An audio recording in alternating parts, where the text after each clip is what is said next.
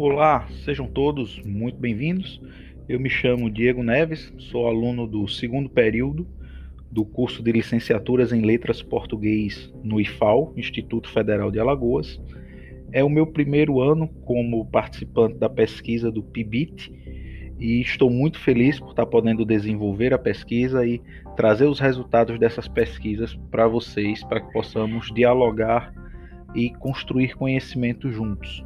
Este é o segundo módulo do mini curso Abordagens Ativas e Multiletramentos no Ensino de Língua Portuguesa, e nesse segundo módulo estaremos focando em ferramentas de ensino e aprendizagem com as metodologias ativas.